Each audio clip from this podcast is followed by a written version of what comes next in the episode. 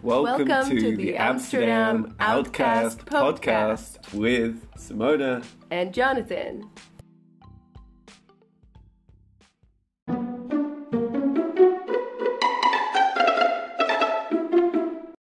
So, this is actually our very fast podcast, and today we're going to be the very innovative thing of actually interviewing each other. Welcome, everyone. This is what happens when you're ill together at home for five days. with nothing else to do but work and each other. So, yeah, uh, since we're interviewing each other, this is a new uh, format of podcast. It's a cross interview. Uh, I would like to ask you, Jonathan, to tell me how did you get to Amsterdam? Well, I originally came to the Netherlands to study electrical engineering, and after a couple of years of that, realized that I don't really like numbers. So, kind of discovered this really hipster thing of the startup scene, which one way or another led me to Amsterdam. And um, I've now been here for three years, and uh, I ended up actually moving in with you. Yeah, Um, that happened. in the season one of our relationship, as I call it, which was three years ago. Yeah. And uh, ever since then, I've been here, and so have you. So, you know, what was the reason that brought you to Amsterdam? I came to the Netherlands to study linguistics, uh, to finish my master's studies in linguistics in Leiden University. And uh, I was in a very uh, big need of finances to finance my studies, so I was looking for a job.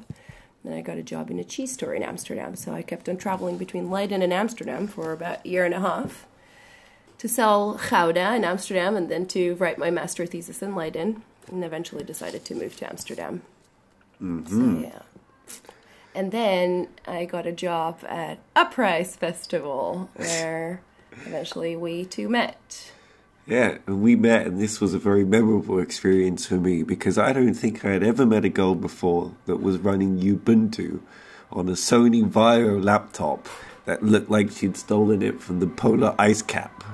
and I think this was one of the very first experiences I have of meeting Simona. Yeah. Little did I know that a couple of months later she would convince me to stop studying in Amsterdam and convince me to live with her so I could go and work on a private jet startup.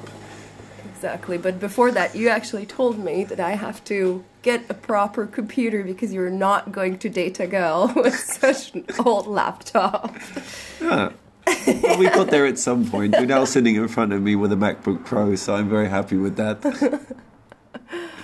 Upgrade. Yeah. All right. Um, in the cross interview uh, setup, I'll ask you the second question now. And I like to know through this ups and downs of meeting me and then eventually breaking up with me uh, and then getting back to me, ba- back with me again. What are you actually doing right now? Well, when we first met, we were organizing events, uh, larger events for 2,000 people and the startup scene. Then, as I mentioned, did the private jets. And from there, did financial consultancy. Um, I took one holiday to Japan. And from there, ended up working for a data company. And now I have my own data company that tracks blockchain projects. So we look at the ecosystem and track what happens. In fact, you only today made it to a newspaper. Do you want to tell us something um, about that? Yeah, we were featured in a magazine today where we wrote a s- well wrote a small article on the development of the blockchain ecosystem. We made a small infographic to go into that, so we were super happy with that because even though the market is in a very long bear trend now since the beginning of the year, we're optimistic that the technology is going to continue to evolve. But enough about blockchain and the hype word. I want to hear what you've been up to. Ooh.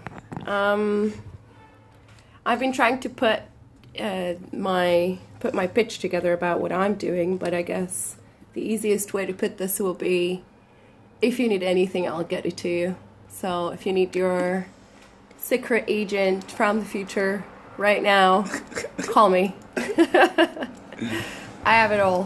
So Simona constantly has a little bit of trouble of how best to explain herself to people. So I will take the liberty of doing it for her.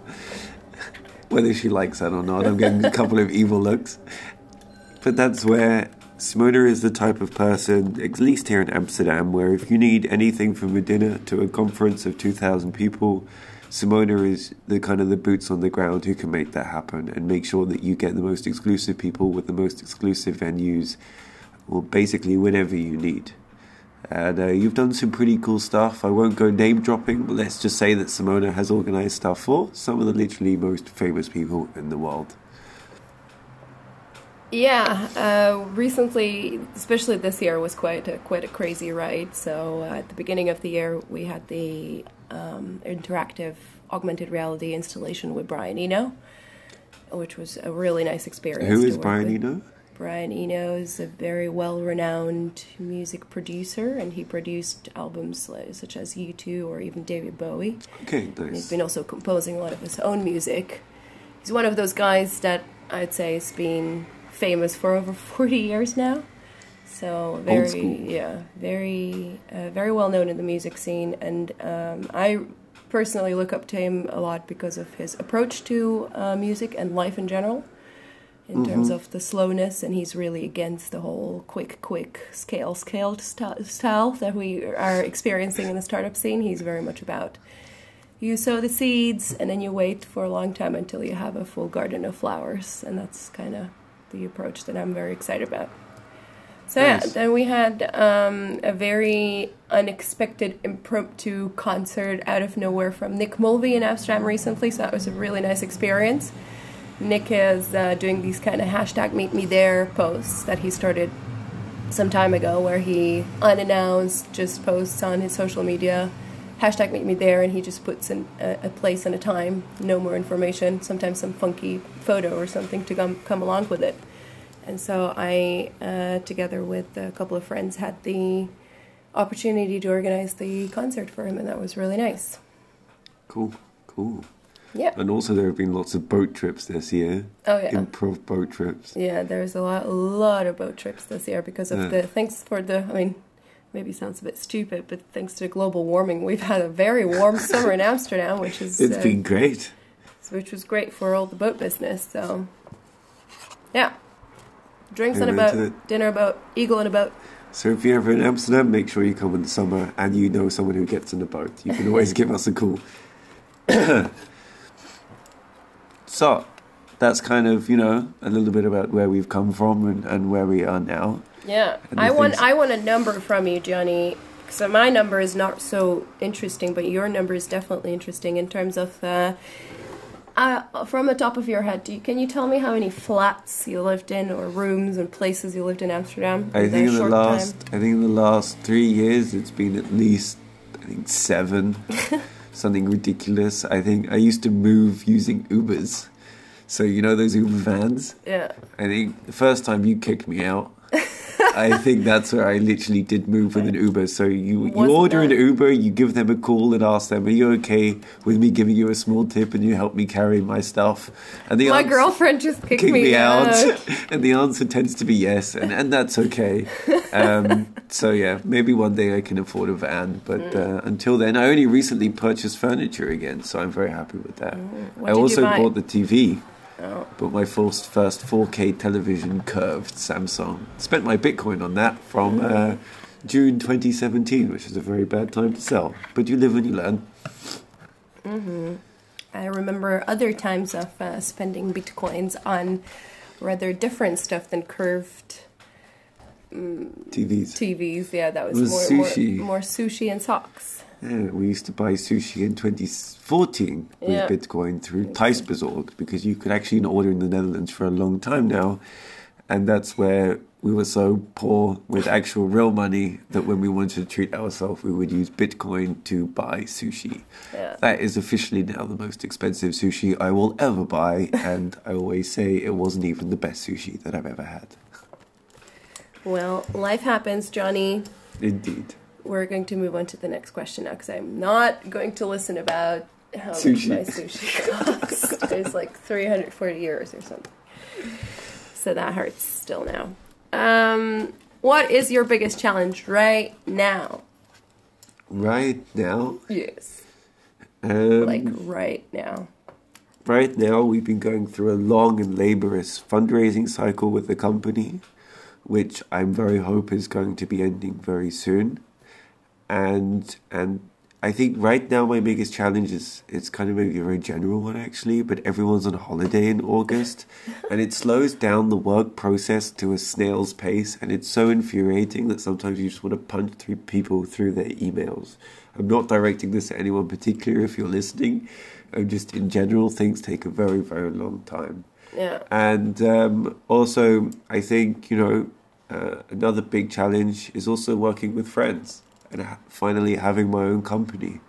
Uh, I used to walk around two years ago, having worked for a couple of startups, very happy that I had experience where things had gone wrong and I thought I was ready to have my own company and to have co founders. But in reality, nothing prepares you for the experience that is having your, and owning your own company, making sure that everything is in place because at the end of the day, you have no one else to look up to other than yourself and your direct peers. And it's it's not so much of a challenge, it's, it's maybe a little bit intimidating, and I hope we're going to get over it. Um, but yeah, we'll see. That's the challenge. That is the challenge. Being a indeed. CEO Yeah. is the challenge. Yeah. Yeah, I was going to use a swear word, but I thought against it. So I'm going to ask you the question. What's your biggest challenge right now? Um, there's a bunch, but I would say uh, currently I'm breaking my brains on the sustainability and how can we make events more sustainable. I'm uh, having a bit of uh, guilt feelings in terms of the amount of conferences and events and parties and dinners that happen that aren't sustainable or they probably bring some value in terms of content and connections but create a whole lot of crap in terms Sure. of plastic and other stuff that's just being thrown away and it really breaks my heart to see that because I am most of the time in the backstage and I do see what comes in and what ends in the trash cans and it is really heartbreaking to see what people throw away. Mm. I'm kind of well known for being an absolute roll up banner hater. So if you want to bring your roll up banner to my conference, then don't, don't try not to let me see that because I get aggressive. But yeah, in general, it's just the you know the amount of flyers that get printed. It's it's really it's really just sad to see how people don't think further than today, in that mm. sense, in creating Well, it's a problem in life in general, I think. yeah, sure. I mean, from the business perspective, it's the events, and then also personally, it's when I look at the, the amount of cosmetics we have and the toothpaste and the fact that all those containers aren't refillable, so you just keep on throwing it away. It's a bit of a heartbreaker for me right now. So yeah, and um, yeah, I can go on, but it's also the same with the badges. For example, you can you just have so many badges at so many conferences. So I started this Yeah. mini mini initiative called Bring Your Own Badge. But then I need to do a better word, work at spreading this. Well, the work starts today. Yeah, exactly. It would be great if everyone world. was issued one badge they could take to all the conferences instead of conferences just constantly giving you another badge time and Yeah. time again because it's just a complete and utter waste and everyone has them at home. Exactly. Um, So that's something I'm kind of looking into. Yeah. The one big question about sustainability and you know how, how it's all moving forward, and that's where there's more and more research coming out now that, especially let's say these these tote bags or however you call them, these bags that they actually take up more resources than uh, than using plastic bags. And so I think, you know, there's also where, in regards to sustainability, I think on the face value, some things can seem really sustainable and really, really good when you look a little bit under the yeah, surface. people so, look, people think in little uh, categories, right? So now plastic's being framed as bad, and so Mm. you don't want to have plastic. So you're like, no plastic. Let's use I don't know what kind of ste- stain, stainless steel straws. But the production of those might not necessarily be more sustainable in the long run, right?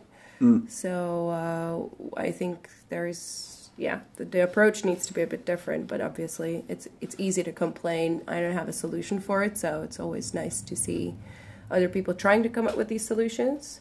Hmm. But the I guess what it boils down to is people just need to be willing to change their habits and behaviors, and that is the painful part. That's the big one. And so we're going to try create straws out of all different kinds of materials instead of thinking of do we really need straws? Can we maybe I don't know, shape the cups in a different way so that the lipstick will stay on the girl's face because that's so important. I was actually given a straw today, and I realized like there's absolutely no need for this whatsoever. Yeah, I love those drinks where you get two straws and that little plastic mixer thing that you, you're supposed to like smash your lemon on the bottom of your glass. Which and, um, nobody does, and they just chew it. and um, yeah, and like how much. I didn't order a cocktail with the taste of plastic. Like, there's more plastic stuff inside my cocktail than, than alcohol, so. yeah. Mm. But, anyways, I can go on about this for a long time, so it's just my challenge right now is sustainability. It's a big challenge to take on, uh, but I think mm-hmm. the events industry is kind of the right place to kind of take this on because more people have more time to be exposed to these things. Like at the supermarket, everyone's in a rush, especially here in the Albert Heijn. When you're at an event, you're you know you're engaged. So. Not only that, your also your mindset is a bit more open minded when you go to Al- Albert Heijn, for that matter. Uh, you don't really want to think about, hey, should I change my behavioral habit? You're thinking of, I'm hungry, I want food. That's not the right time to try to introduce people to new behaviors. I think they're going to bite your head off.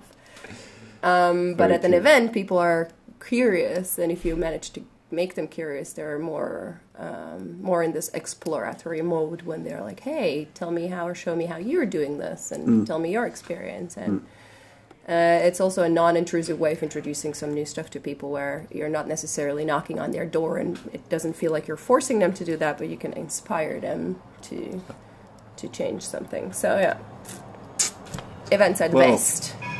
Talking about inspiration, that's where I'd like to ask you the question where do you want to be in 20 years? Ooh, hard one. Um, I think partially I I've always wanted to take um, a really deep dive course into how to use Excel properly, and I think looking at my current current uh, interest in this matter, in about twenty years from now, I should be quite like a professional in using Excel. So that's that's my This is every nerd's dream. and I would love to have a garden. That is a, like a silent suffer. I'm suffering in in the Netherlands in the past couple of years because I don't have a garden, and I have a tendency to turn any balcony or any surface that has a little bit of sun into a jungle, and I'm. Uh, and I'm now currently uh, busy with our little back garden here in Amsterdam, actually taking trees away to create some sun so I can grow something in there. So, 20 years from now, definitely a pro grower that can grow anything. Pro grow. Pro grow. Sounds like it's condom advertisement. What? Pro grow. wow, interesting association with my gardening, gardening plants. So definitely growing a lot of plants and um, And work wise? work wise, I think the events industry as it is is really um, changing rapidly, and we're looking at, uh, for example, a growing interest in smaller and smaller events. So people are actually paying a lot of money to get into events that are very small, rather than pay a lot of money to get to huge events. Uh, I would be really curious to see where where the events industry will be in 20 years, but I'm hoping that it's going to be fully tech infused and we're going to be using all of the technology that's out there to make the events a great immersive experience. Immersive is not a word from the future, it is already happening right now, but the limitations of the technology and the access to the technology is still quite limited because of the costs. So the moment these augmented reality headsets and, and all of the other stuff that's out there right now and quantum computing, which is probably going to be already accessible by then, uh, will be really interesting to see how we can combine it with ev- with events and do some real life data analysis and immediate implementation back into the event. Yeah. So Yeah. Yeah, I think that's a very powerful um, platform that's going to be used in the future, and especially you know, right now people have a disconnect between what's happening in virtual worlds and what's happening in the real worlds, and as these worlds come closer and closer together, that's where the main focus points. You know, in either the real or, or, or the virtual world is still going to be the events that are happening, the experiences that people share together. And I think that's something that's often overlooked. Um, you know, if you look at computer games, there actually are events that happen between you know two sets of people Yeah. most of the time. Yeah, yeah. Um, it's that how is you make this. that is definitely and that's why I feel like the augmented reality is definitely a bit more uh, a bit more interesting right now because the virtual Mm. reality really puts you in a Whole the- nother world. Yeah. yeah. you're in the individual space, whereas in the augmented reality, you're able, able to share an experience with other people Mm. and still see them also. Or if you haven't watched Ready Player One, Ready Player One yet, then you definitely should. Mm. Then you need to download that for me. Have you not seen it? I thought you had seen it. I thought No. you not. No. Okay, we're definitely going to watch it. not now. And then I definitely want to have an event inside a helicopter or and in a submarine, and ideally on the moon. So with the raising uh, popularity of uh, exiting the planet Earth because we fucked it up completely, I think I should start looking at some. Uh, Right, you heard it first here. First event on the moon. It's happening. exactly. It's being planned. It's going to be produced by Simwin Events. yeah. No, the crazier the better. So, Amen to that. but yeah, That's if we're ever allowed to go to space. role reverse. Where do you want to be in 20 years from now? In space. Oh, great. You can come to my event. I'm down for that. I'm um, attendee number one. But um, yeah, in 20 years, I think I would have liked to have gone through it. You know, really built this company, uh, the what is block data, and you know, really tracked the ecosystem. in And then- 20 years from now, Yeah, you're maybe. selling Block Data like now so we can go on holidays. No, you're not going to be working for Block Data in this 20 years from now. Well, if it goes really well, 20 years from now. hey, we have some big ambitions, y'all. You're to be like 44. Oh my god, that, makes me feel old. Do not do the math of, on me. do not do the math. man. well, and in general, you know, obviously, I'm very on board with the whole garden idea because I actually also do like gardens. You know, I've wanted an Alsatian for a very long time, German Shepherd. hmm So we'll finally get to have that. Um, That's going to be really where- hard to get them in 20 years from now because Uh, humanity fucked up with their breeding.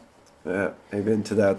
But I think mainly for me, I really want to uh, help with building the whole space economy. I think there's so much that can be done there, and with the intersection between AI, blockchain, and the Internet of Things, and just connected devices in general, there's a whole new playing field of data that's Yeah. actually going to open up.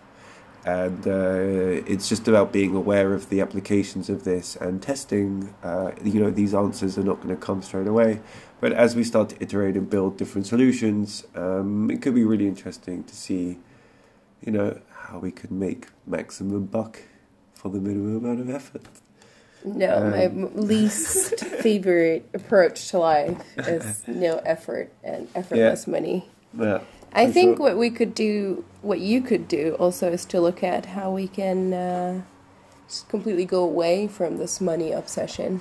oh, for sure. Yeah, And With get- help of blockchain, yeah, to create some sort of transactional system of something like karma points, you know, but real life karma. So, Oh. so I think that would help us humans just change the approach to life and not do things for money, but do things for for intrinsic value, Yeah, for intrinsic exactly. value, and, and that's definitely one of the applications of blockchain. It's just that these are these applications don't exist right now, but that's kind of one of the reasons why I'm super passionate about doing the company and why I want to spend 20 years doing it, because we just effectively get to sit on the side and watch how this whole ecosystem and technology evolves, and and just just be there and, and see what works and see what doesn't. And uh, who knows, maybe we'll build our own blockchain in the future, and we'll call it the Karma blockchain. The karma blockchain. And in the blockchain, you can team up with your karma buddy. Oh wow, that's a whole another discussion that we will um, that we'll discuss in our next podcast. That will come next time. We're both sick at home, stuck together for five days, Or sooner. or sooner than that. Um, but yeah, I think uh, we've effectively uh, interviewed each other, Indeed. and now you have a little sneak peek into what we're doing in our free time. Of whatever this is in Amsterdam on a Tuesday On afternoon, evening. Outcast podcast. On the Outcast podcast. Thanks a lot for listening. Thank you guys. Ciao. Bye bye.